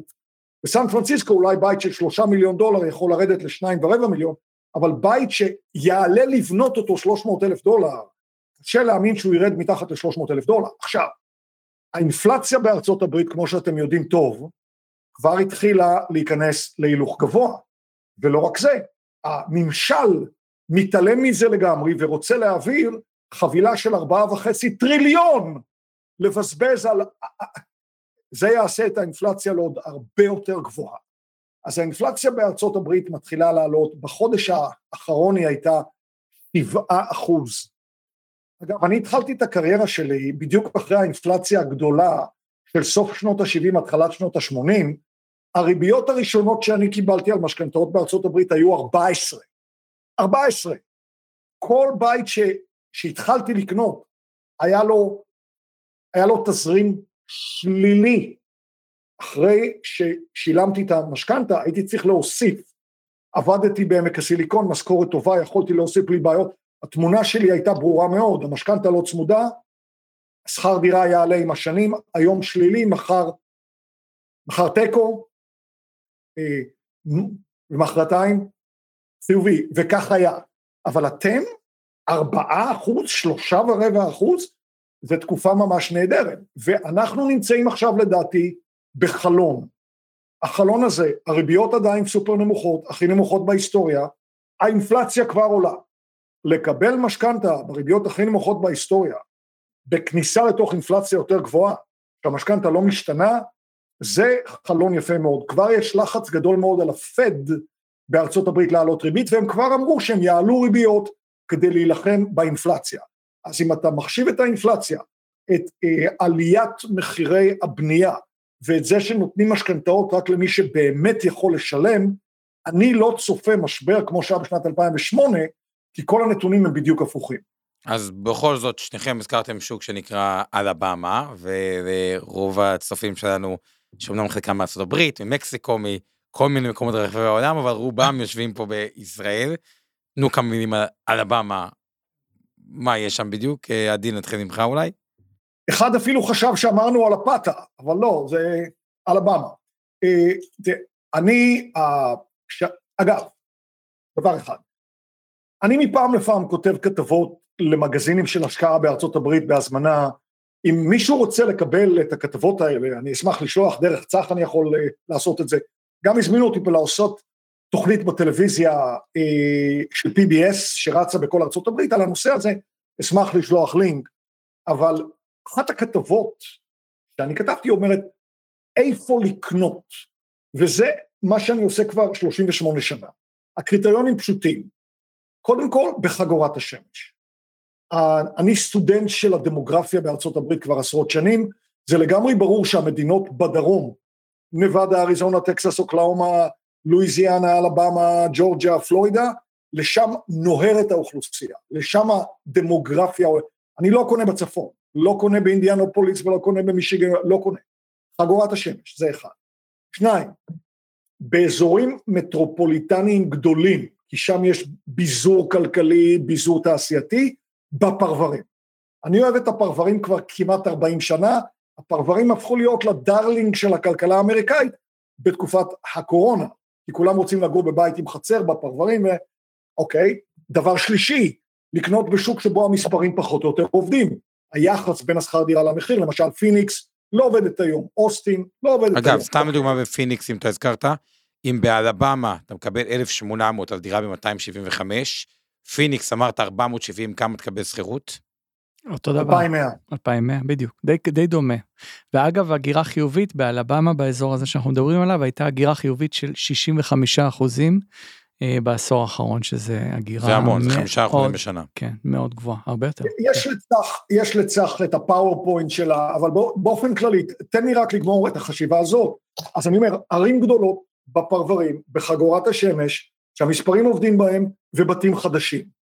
מוביל אלבמה, זה בדיוק הקריטריונים האלה, לכן זה אחד השווקים, אנחנו התחלנו לקנות שם לפני הרבה מאוד שנים. זה כמו אוקלאומה סיטי, פשוט מישהו הכיר את אוקלאומה סיטי לפני שאנחנו התחלנו להביא אתכם לשם? לא הכרתם. אוקלאומה סיטי, מה זה אוקלאומה סיטי? אני מכיר את מקסיקו, אני לא מכיר את אוקלאומה סיטי. אותו דבר, מוביל אלבמה, אותו דבר. היא לא, היא עיר גדולה, משגשגת, כלכלה, ביזור, הכל, בפרברים, בתים חדשים. בעצם אני שם אותה על פחות או יותר רמה דומה לעיר של אוקלאומה סיטי. אז זה כן. מה, מה, מה ההבדל? אני רק רוצה להגיד באמת מה שעומר התחלת, כי אולי זה לא היה מספיק מודגש, בשביל לקבל היום 2,000 או 2,100 דולר שכירות, אני יכול לשלם במובייל אלבמה 275, או ללכת לפיניקס ולשלם 400. האמת, זה יהיה די דומה. 470, 470, סליחה. האמת, אה, אמרת אוקלאומה סיטי, אז חייכתי, כי אני זוכר שאני הגעתי לשם לראות במה מדובר, אז אני זוכר מהמטוס, חיפשתי איפה העיר, איפה, איפה הדבר הזה שנקרא אוקלאומה סיטי, ולא הצלחתי להבין מה, מה אני רואה. אבל זה, זה עבד בסוף, כי זה באמת יותר ערים שבנות פרבר. הייתי, הייתי צריך להרגיע אותו ב-20 דקות הראשונות אחרי שהוא נחת שם. עיר של מיליון וחצי, זאת עיר, זאת עיר רצינית מאוד. כן, לא... אבל, אבל היא בנויה כפרברים, ואתה מחפש איזשהו downtown מסיבי, שזה, אתה אומר, איפה... יש, כן, יש, אבל אה, זה היה לי קצת... אה, אה, אוקיי, בוא, בוא תמשיך רגע אה, לסיים את הנקודה. אגב, זה נכון, זה נכון כמעט לכל הערים בארצות הברית, מלבד ערים ספציפיות כמו ניו יורק, יש את מנהטן וסן פרנסיסקו, יש... אבל אפילו לוס אנג'לס בנויה כפרברים, כן? זה לא, רוב הערים בארצות הברית, יש downtown, זה כאילו האזור העסקי, לא מעניין לקנות שם אגב, ואז יש את הפרברים, כי כולם רוצים איכות חיים, כולם רוצים חצר, כולם רוצים גינה, כולם רוצים את החדרי שינה, ככה זה. אה, אז אה, אוקיי, אז בכל זאת, כמה מילים אבל תיתן על מובייל אה, על הבמה? צח, אני אתן לך, אתה עכשיו דיברת עם ג'יני, אתה... כן, אז זהו, אז אנחנו נרחיב בפגישות האישיות, שני דברים ש... או שלושה דברים שאני מאוד אהבתי, א', זה את ההגירה המאוד חזקה, ככל שיותר ויותר אנשים מהגרים לעיר, אה, זה רק עושה יותר טוב, יותר ביקוש, וגם שם לא בונים בצורה מטורפת, לכן אנחנו אה, צופים שתהיה, ביקוש שיגדל על ההיצע. דבר שני, מאוד אפורדבל, זול לחיות שם, השטחים זולים, זה מושך הרבה מאוד חברות אה, גדולות להביא לשם אה, מחסנים, fulfillment centers, כל הגדולות אה, נמצאות שם, וזה מושך ביזנס.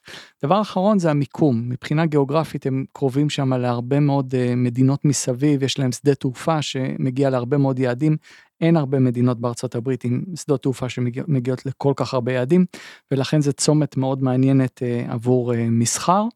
אה, וכמו שעדי אמר, הם פעילים שם 16 שנה, אנחנו יכולים בפגישה אישית לדבר באמת על כל הנושאים, על כל המספרים, על האזורים הספציפיים, כי גם שם, כל עיר, גם תיקחו את תל אביב, תיקחו את הרצליה, יש אזורים יותר טובים, אזורים קצת פחות טובים, אנחנו מתמקדים בעיניי באזורים מאוד מאוד אטרקטיביים, שיש להם הרבה יתרונות ששווה לשקול כשרוכשים. אז צריך, שאלה הבאה שאני רוצה לשאול אותך, שמעניינת הרבה אנשים. בוא נגיד ככה, דירה ראשונה בישראל, לי יש פילוסופיה למה יש היגיון לקנות אותה, אבל בוא נדבר על בן אדם שיש לו דירה בישראל. אגב, אפשר, אתה יכול גם להתייחס גם לזה שעדיין אין לו דירה בישראל, אתה היית באותה אה, נקודה, נכון. אה, או עדיין. אני דרך אגב לא רכש... הדירה הראשונה שלי לא רכשתי בישראל, אבל זה- בארצות זו הברית, אופציה. כאילו, כן, כן, הדירה. כן. יפה, נ- נגיד בן אדם שיש לו רגע דירה בארץ, כן. אוקיי? ועכשיו צריך להסתכל על ההשקעה הנדל"נית הבאה שלו, ודווקא בתור ישראלי, בין דירה נוספת בישראל לבין דירה באלבמה. תן רגע את היתרונות חסרונות, או, או למה אתה חושב שזה דיל יותר טוב. הרי בן אדם אומר בסוף, כמו שעדי אומר, חוק ה-30 דקות, אז בשביל ללכת לאלבמה זה קצת יותר מ-30 דקות, זה כאילו רחוק, אז זה צריך להיות הרבה יותר טוב. מה כל כך יותר טוב שם מעוד דירה בארץ? לא הייתי חושב פעמיים, אני אגיד לך, קודם כל במחיר של דירה בארץ אתה יכול לקנות רחוב קטן באלבמה, כן? זה לא, המח- המחירים הם שונים לחלוטין, אתה מדבר על בית של באזור 700-800 אלף שקל, כאשר באזורים איכותיים, כמו שאנחנו מדברים עליהם, בישראל דירה שמ- תעלה, וש- וה-800 אלף שקל נשאר לך בערך 1,300 תזרים לפני ב- המשכנתה. בדיוק, וזה מאוד 1,400, חשוב. זה 1,400 דולר, כמה זה 1,400 דולר? אה, בערך אה, 4,000 שקל, 4,200 שקל. כן, עכשיו- בשביל 800 אלף. כן, אבל זה באחד. בוא נגיד, לא, אני כמו עדי חושב שצריך להתחיל מאחד ולא יותר, אבל בוא נאמר ואתה באמת הולך לקנות פה איזה דירה איכותית ב-4 מיליון שקל. אתה יכול ליהנות מקרוב ל-20 אלף שקל הכנסה בחמש דירות שתקנה שם.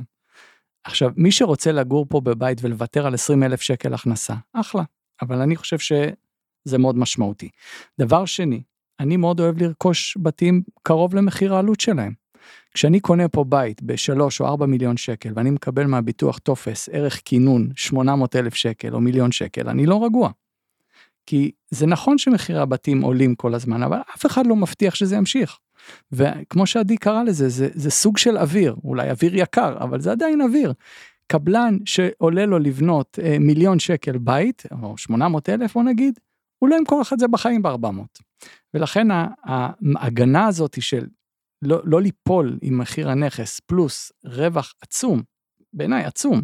אה, עוד פעם, מספרים של בית אחד זה נראה לא הרבה, 4,000 זה גם יפה, אבל תחשוב, כשאתה משקיע פה 3-4 מיליון שקל, אתה בעצם מוותר על הכנסה אלטרנטיבית של בין 15 ל-20 אלף שקל לחודש. כמה בתים אתה קנית בארצות הברית וכמה בארץ? בארץ קניתי אה, בית, יותר מבית אחד, אבל אה, רוב הבתים שלי הם בארצות הברית, וזה מספר אה, מכובד. מכובד, אתה לא רוצה... עין הרע, וזה אני מעדיף. לא. אה, אורן, רצית כן, לשאול משהו. עדי, אני רוצה להפנות אליך שתי שאלות. הזכרת מקודם את המשקיעים, שאמרת הקבלנים פחות אוהבים את המשקיעים, מעדיפים את הבעלי בתים, ובאמת שוק ה single family, ה single family homes, היה פחות מאופיין במשקיעים, מבחינת האחוזים לעומת השוק. זאת אומרת, זה לא כמו שהיה שוק ה multi family, שזה אה, שוק של אה, קרנות גדולות ומשקיעים גדולים שקונים אה, מתחמים מראש להשכרה. שוק הסינגל היה יותר מאופיין ברובו המוחלט כבעלי הבתים, ההום אונרס, ובשוליים קצת משקיעים.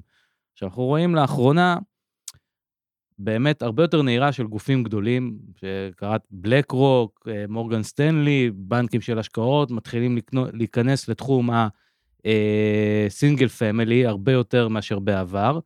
אה, הצפי הוא, לפי מה שאני אה, בדקתי נכון להיום, פחות או יותר 5-6 אחוז מהשוק הזה זה שוק לשכירויות, זאת אומרת שקונים אותו משקיעים, וזה אמור להכפיל את עצמו.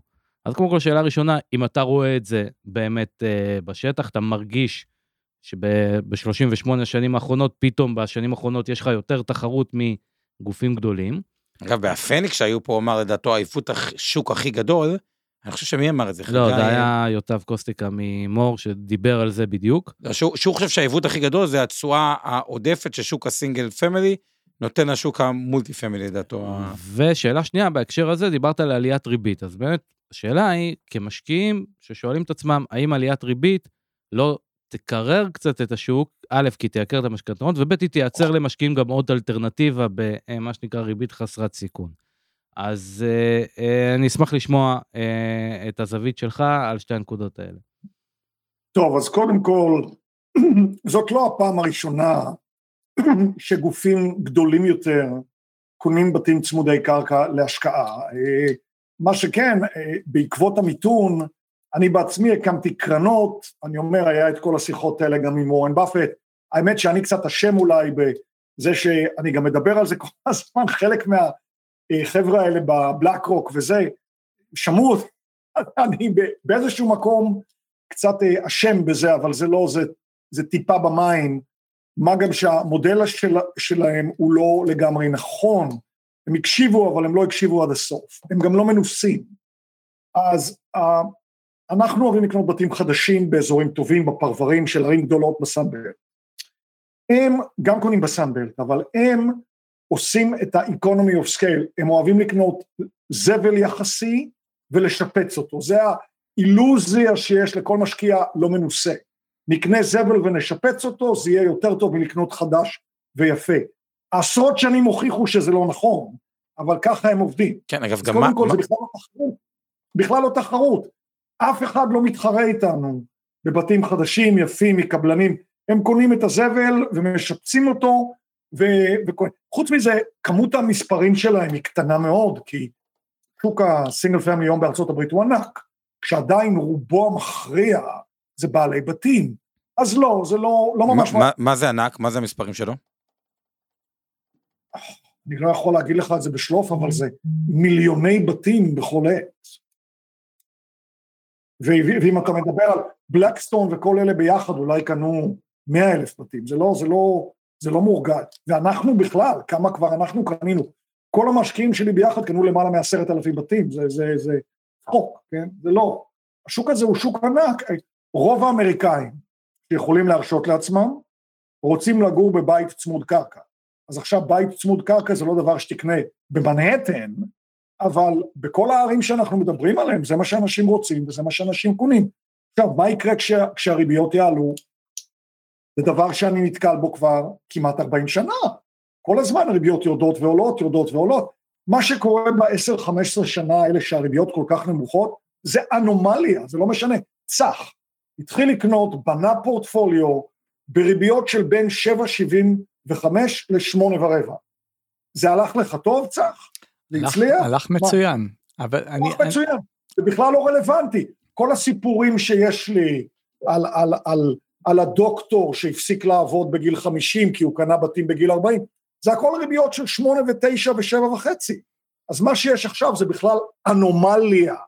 כשהריביות יעלו, האם זה קצת יקרר את, ה, את ההיסטריה? בטח.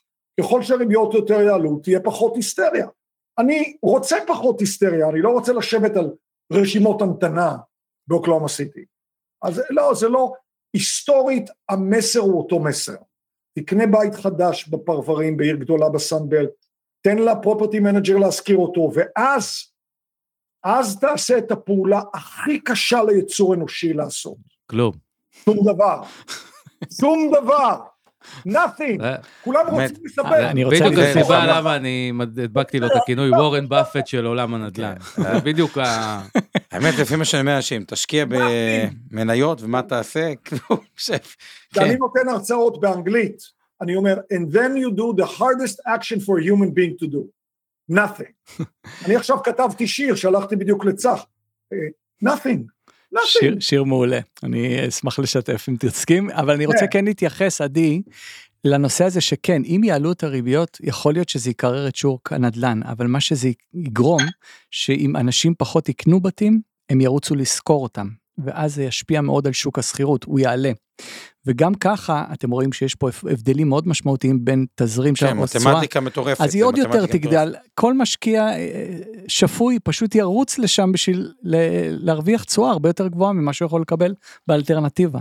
אה, אוקיי, האמת, אני, דבר אחד רק שלי הוא בולט, ועם זה אולי אני רוצה שכל אחד ככה יתחיל להתכנס, לתת את הדקה אה, שלו ככה לסיום. אבל דבר אחד שאני די השתכנעתי בו, כבר מלפני שש או שבע שנים שאנחנו מכירים, כשאתה יכול לקנות בית חדש מקבלן סביב מחיר העלות, פשוט אני לא מבין מה שהסתבך עם לקנות בית ישן ולשפץ. כלומר, זה כל כך שונה מהמצב ישראל, שאתה קונה בית בשלושה מיליון, שעלות הבנייה היא מיליון ושתי מיליון זה על אוויר, פה במקום כזה, אגב, אתה מקבל אלף כאילו 4,200 שקל שכירות, אחרי ההוצאות אני מדבר. לא הכל תזרימי, כי קצת יורד משכנתה, אבל משכנתה... לא, לא, זה אה, אחרי המשכנתה.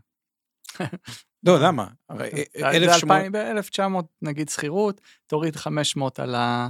אה, תראה, השכירות הן קצת יותר גבוהות ממה שאנחנו מדברים פה, אבל נגיד יש לך 400 הוצאות ועוד 500 בערך המשכנתה.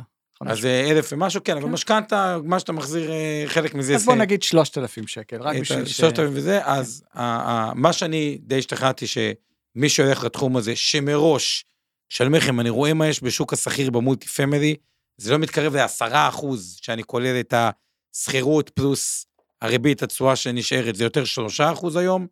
אה, אם כבר הולכים לסגמנט הזה, אה, שכמו שיוטב מימור אמר והרבה אחרים, כשאפשר לקנות בית חדש סביב מחיר העלות שלו, אין מה להסתבך עם בית ישן ושיפוץ, ונעבור אליך אורן, או עדי, או צח, כל אחד וה... אה, אז קודם כל, מילה אני- אחת אני רוצה להגיד, מילה אחת אני רוצה להגיד. נתקלתי בהיסטוריה בהרבה, בהר, בהרבה מקרים שהריביות עלו, ירדו, עלו שוב, ירדו. המסר הוא אותו מסר. תקנה ותחזיק, זה לא, זה משנה עתיד.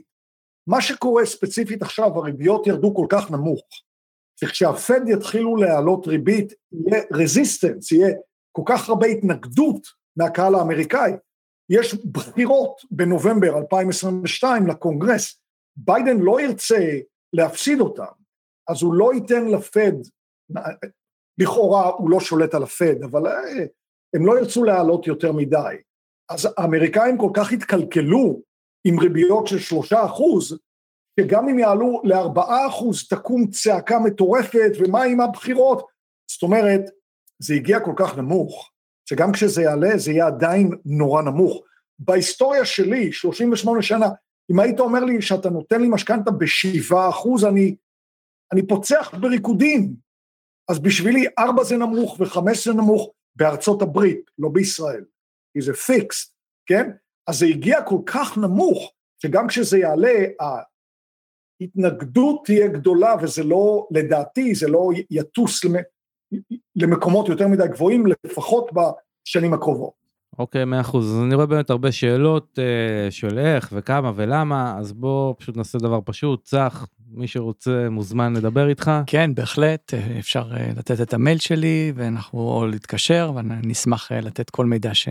אז רוצים. קודם כל, כל מי שזה מעניין אותו לבחון את הדבר הזה, באמת יכול להשאיר את הטלפון שלו בנוהל הרגיל באינבסטור, ייצרו איתו קשר לפגישה אישית עם אה, צח, אה, ופשוט אה, ממה שאני מכיר את צח, ה- אחת המוטיבציות הגדולות שלו היא באמת לעזור לאנשים במסע לחופש אה, כלכלי, כמו שעדי לקח אותו, שהוא ייקח אנשים אחרים, זה לא שהכל לשם שמיים, אבל הוא באמת מסתכל, כל ה... כל הפידבקים של כל מי שעבד איתו, אמרו לי, לפחות ה- אלה שדיברו איתי, פידבקים באמת מדהימים על היחס, על השירות, על זה שהוא מנסה להתאים להם את מה שהכי מתאים, אה, וגם בעלויות שזה מאוד אה, תחרותי יחסית למקומות אה, אחרים, כי אין באמת את הוצאות השיווק באינבסטור, זה בעיקר ללקוחות אה, אה, הבית. קיצר, כל החבילה עצמה היא מאוד אטרקטיבית, אז מי שרוצה וכל אלה ששאלו, פשוט תשאירו את הטלפון ואתם הולכים פגישה. אה, צח אליך ככה, משהו לסיום. אמ, אז זהו, אז אני אומר עוד פעם לכל מי שרוצה לבנות את עצמו מבחינה אה, פיננסית ולהגיע לחופש כלכלי, לדעתי נדל"ן חייב להיות חלק מהפורטפוליו שלכם, כל אחד שיחליט איזה חלק, יש כאלה שירצו יותר, יש כאלה שירצו פחות. אני בסופו של דבר ממשיך את אה, מה שלמדתי כל כך יפה מעדי ומשתדל לתת את השירות הכי טוב שאני יכול לעשות, ואני אעזור לכם, אני אקח אתכם יד ביד ל- ל- להשיג את המטרות האלה, אם זה מה שאתם חפצים בו. אני חייב להגיד מהצד שלי, אני יודע מה זה לקבל משכנתה אמריקאית, אני יודע מה זה, ובייחוד למשקיע זר, לישראל. צח זה פשוט, אני לא יכול להגיד לכם איזה מזל יש לכם. לעבוד עם צח, באמת, זה משהו. אה, ועוד דבר בהקשר הזה, אחד הדברים ככה שעשינו עם לא מעט משקיעים, הרי מן הסתם מי שעוקב אחרינו מכיר את התרגיל של הפוליסת חיסכון מינוף, סלש קרן השתלמות מינוף, צח גם עשה את זה. אני גם לקוח של אה, אינבסטור, שיהיה ברור, אני משקיע פה בהרבה דברים. אה, אה, גם עשה את זה בעצמו, אבל אחד העקרונות האלה, שאתם לוקחים קרן השתלמות ולוקחים מינוף באחוז, היא להיכנס להשקעה שהיא לא בשוק ההון, שברמת סבירות די טובה, תעשה מעל אחוז בשנה, אה, בממוצע של שבע שנים. וכשאני מסתכל על בית פרטי בארצות הברית, זה בהחלט אחד מהאסטים קלאס שעונים על הפרמטרים הכי טובים, כי תחשבו, לקחתם משכנתה באחוז אחד, התשואה השוטפת היא אה, כעשרה אחוזים, אם אני לוקח גם את החזר המשכנתה בחשבון. כלומר, כדי שאתם תצאו מופסדים מהפוזיציה, בשבע שנים של הלוואה, מחיר הנדל"ן, במחיר נדל"ן שעלה סביב הקוסט, צריך לרדת בלמעלה מ-70 אחוז, כי כאילו 70 אחוז תזרים קיבלתם, מה שעלה לכם 7 אחוז ריבית מהקרן השתלמות, וזה לא כל כך סביר שהמחירים ירדו ב-70 אחוז, גם יש סיכוי שהם אה, יעלו. אה, אלא אם כן כולם יעברו למטאוורס ויקנו שם בתים, אנחנו מסודרים. כן, זה אורן, זה אורן. אגב, עדי, יש איזה תכנון, יש איזה single family במטאוורס או משהו. בינתיים המילה מטה היא לא המילה הכי טובה בשפה העברית. מה קרה להשקעה שלך? מטה. כן, זה נראה לי מה כן. שיקרה בקרוב. אה, אוקיי, בינתיים אני ככה שמתי פה את המייל של אה, צח, אתם אה, מוזמנים לרשום אותו ולשלוח לו מייל.